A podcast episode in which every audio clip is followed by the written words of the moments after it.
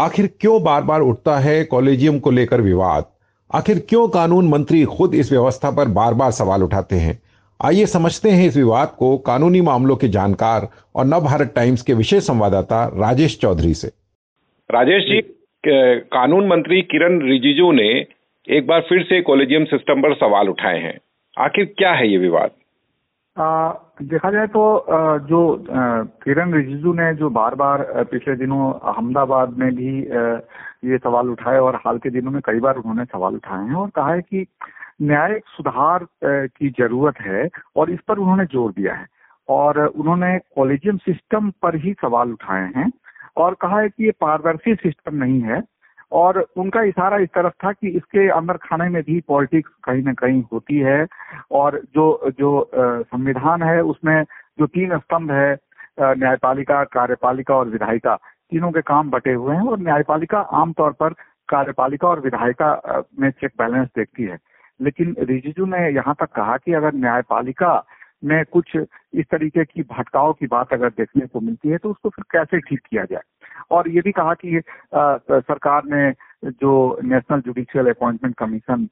जो लेके आई थी उसे भी खारिज कर दिया गया। तो किरण रिजिजू लगातार इस बात को सवाल उठा रहे हैं कि जो कोलेजियम सिस्टम है वो कहीं ना कहीं उससे वो संतुष्ट नहीं है और पब्लिक भी बात की कि पब्लिक भी इस मामले में इस सिस्टम से संतुष्ट नहीं है और कहा कि जो संविधान की व्यवस्था है वो कॉलेजियम सिस्टम की बात नहीं करता है। उन्होंने कहा कि जो जजों की नियुक्ति है वो जज नहीं कर सकते क्योंकि ऐसा संविधान में लिखा नहीं हुआ है, ये सरकार का काम है और दुनिया भर का उन्होंने एग्जाम्पल दिया और कहा कि कहीं भी जजों की नियुक्ति खुद जज नहीं करते हैं और ये भी कहा कि जो संविधान में जो व्यवस्था है वो अनुच्छेद 124 सबसेक्शन जो 2 है उसके तहत राष्ट्रपति की मंजूरी से ही नियुक्ति होती है हाई कोर्ट और सुप्रीम कोर्ट के जस्टिस की और सरकार की इसमें भूमिका है, जजों की नियुक्ति करें ऐसा सिस्टम नहीं है। और ये तमाम बातें जो सवाल के तौर पे रिजिजू ने उठाए हैं कॉलेजियम सिस्टम को लेकर। राजेश जी, के जो कॉलेजियम सिस्टम है वो जजों की तैनाती से जुड़ा हुआ है, तो ये सिस्टम कहाँ से अडॉप्ट किया गया है और वास्तव में कॉलेजियम सिस्टम है क्या? लोगों को कैसे लोग इसको कैसे समझे? देखिए, ये कॉलेजियम सिस्टम 1993 से प्रभाव में है। ये 9 जजों का एक फैसला हुआ था 1993 में जिसमें कॉलेजियम सिस्टम की शुरुआत की गई थी और इसके तहत सुप्रीम कोर्ट में जो 5 जजों जो सीनियर मोस्ट जज हैं उनकी एक परामर्श की टीम है, कॉलेजियम की टीम है जिसमें चीफ जस्टिस हैं और उनके साथ साथ 4 सीनियर मोस्ट जज हैं। देश भर में जो चीफ जस्टिस हैं उनकी नियुक्ति कैसे होगी, कौन चीफ जस्टिस होगा देश भर के हाई कोर्ट में, उनके नाम की सिफारिश सुप्रीम कोर्ट के कॉलेजियम द्वारा की जाती है या फिर जो देश भर का जो हाई कोर्ट है उसमें सीनियर कौन है और किनको सुप्रीम कोर्ट लाया जाए या कौन से सीनियर वकील हैं उनको सुप्रीम कोर्ट का जस्टिस बनाया जाए या फिर हाई कोर्ट के जजेस का जो ट्रांसफर है वो किसका कहाँ ट्रांसफर होगा, चीफ जस्टिस का ट्रांसफर कहाँ होगा, ये सब सुप्रीम कोर्ट कॉलेजियम तय करता है और वो नाम की सिफारिश सरकार को भेजता है और उसी हिसाब से सरकार काम करती है। उसी तरीके से देश भर का जो हाई कोर्ट है उस हाई कोर्ट में नियुक्ति किसकी होगी, किस वकील को हाई कोर्ट का जज बनाया जाएगा या जो लोअर जुडिशियरी से किसको प्रमोट किया जाएगा हाई कोर्ट में, उसके लिए भी देश भर के हाई कोर्ट के जो 3 सीनियर मोस्ट जज हैं including chief justice of high court और 2 बाकी, वो उसके नाम की सिफारिश सुप्रीम कोर्ट को करते हैं और फिर सुप्रीम कोर्ट उन नामों को भारत सरकार को भेजती है और भारत सरकार की मंजूरी से ये प्रोसेस होता है। तो ये कुल मिलाकर कॉलेजियम सिस्टम की व्यवस्था है। 1993 से पहले क्या सिस्टम था? उससे पहले सरकार नियुक्ति करती थी और जो चीफ जस्टिस की सहमति से सरकार नियुक्ति करती थी, लेकिन 1993 में उसको डिसेंट्रलाइज कर दिया गया कि एक जो चीफ जस्टिस हैं उनके परामर्श के बजाय जो पावर है वो 5 जजों में डिवाइड कर दिया गया और सुप्रीम कोर्ट के जो 5 सीनियर मोस्ट जजेज हैं वो उसके बाद से सिफारिश करने लगे। उससे पहले कोलेजियम सिस्टम नाम की कोई चीज नहीं थी और वो सरकार की जाहिर तौर पे थोड़ी सी दखलंदाजी ज्यादा थी। लेकिन जो कोलेजियम सिस्टम जब से आया है तब से सरकार कहीं ना कहीं कोलेजियम सिस्टम द्वारा जो रिकमेंडेशन होता है, जो सिफारिश है, उससे बाध्य होती है। कई बार ऐसा देखने को भी मिला है, जैसे पिछले साल जब एक लोक प्रहरी एनजीओ की तरफ से एक पिटीशन डाला गया है जिसमें कहा गया है कि देश भर में जजों की जो वैकेंसी है उसको भरा जाए, तो सुप्रीम कोर्ट ने सख्त टिप्पणी की थी उस टाइम में और कहा था कि हाई कोर्ट के जजों की नियुक्ति की जो सिफारिश हम करते हैं सरकार उसको लेकर बैठी हुई है। तो कई बार ऐसे रसाकसी देखने को मिल रहा है कि जो सुप्रीम कोर्ट जो सिफारिश करती है उस सिफारिश सरकार के पास पेंडिंग रहती है। कई बार सरकार के तरफ से ये सवाल उठाया जाता है कि हम सुप्रीम कोर्ट कोलेजियम से नाम मांगते हैं लेकिन समय पे नाम नहीं मिल रहा। लेकिन सुप्रीम कोर्ट ने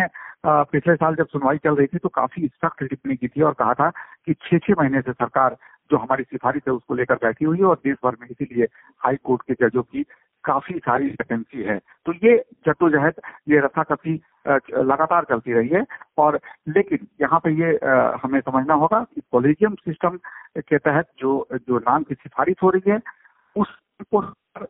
एक बार लौटा तो सकती है, लेकिन अगर दोबारा से वही नाम अगर कोलेजियम सरकार को भेजती है तो फिर सरकार की मंजूरी उसमें लाजिम हो जाता है और फिर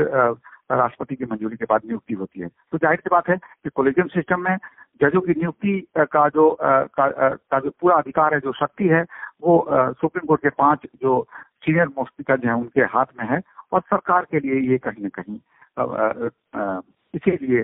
इस बात को लेकर टकराव की स्थिति बनी रहती है। जी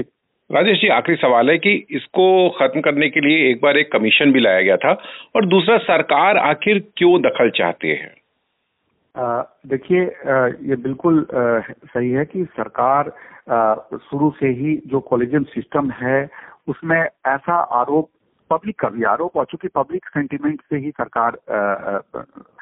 रेगुलेट होती है तो पब्लिक का भी आरोप लगता रहा है कि भाई भतीजावाद कहीं ना कहीं है। कुछ फैमिलीज हैं 200-300 लोगों के इर्द गिर्द ही सुप्रीम कोर्ट में जजों की नियुक्ति होती है और ये भी जाहिर सी बात है, रिजिजू ने भी ये सवाल उठाया कि कुछ जो 40-50 या जो वकील हैं, जो इलीट क्लास हैं, वो जो जिनकी इंग्लिश अच्छी है, तो उसी के इर्द गिर्द जजों की नियुक्ति हो रही है और कई सारे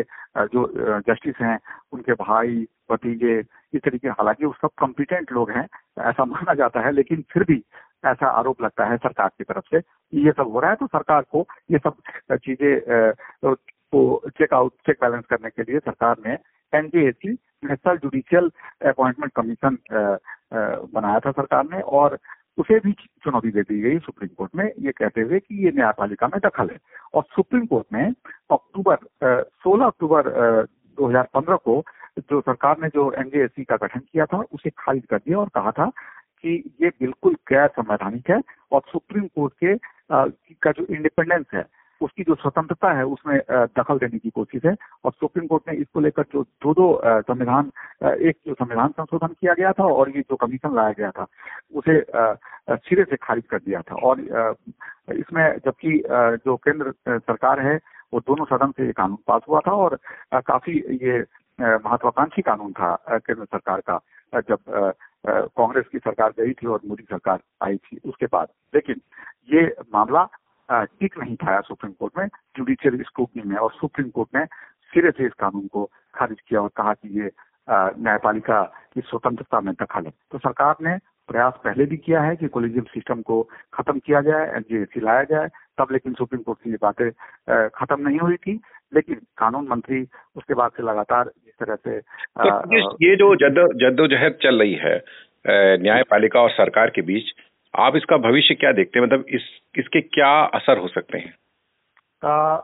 देखिए, इसका सबसे अगर टकराव बढ़ता है तो इसका असर आम पब्लिक पे ही पड़ता है, क्योंकि अगर जिस तरीके से सुप्रीम कोर्ट ने पिछले दिनों सुनवाई में कहा था कि सरकार हमारी सिफारिश को पेंडिंग रखी हुई है, तो जाहिर सी बात है कि जजों की नियुक्ति में डिले होगा। अगर जजों की नियुक्ति में डिले होगा तो केसों की पेंडेंसी बढ़ेगी और उसका इम्पैक्ट पब्लिक एट लार्ज पर पड़ेगा। अगर हम हाल के अभी के आंकड़े पर एक छोटा सा ससरी नजर डालते हैं तो हम पाते हैं कि अभी केस में जो निचली अदालत है उसमें तो 4,13,00,000 केस पेंडिंग है और अगर हाई कोर्ट की बात की जाए तो देश भर के तमाम जो हाई कोर्ट हैं उसमें 59,59,00,000 केस पेंडिंग है और सुप्रीम कोर्ट में जाहिर तौर पर 71,000 के आसपास के केस पेंडिंग है। और हाई कोर्ट की वैकेंसी की बात की जाए तो अभी अगस्त तक का जो आंकड़ा हमारे सामने है उसमें हाई कोर्ट में 381 हाई कोर्ट के जजों का जो पद है वो खाली पड़ा हुआ था जबकि देश भर में 408 सेंक्शन पद है हाई कोर्ट का। तो निश्चित तौर पर अगर इस तरीके के टकराव अगर सरकार से की तरफ से किया जाता है कोलेजियम को लेकर या फिर कोलेजियम सिस्टम की तरफ से अगर कोई रिकमेंडेशन जाता है सरकार के पास और उसमें अगर वैकेंसी भरने में देरी होती है, सिफारिश को मंजूरी देने में देरी होती है तो केस की पेंडेंसी इससे और बढ़ेगी जो पहले ही लाखों और करोड़ों में पहुंच चुका है। राजेश जी बहुत बहुत धन्यवाद आपका।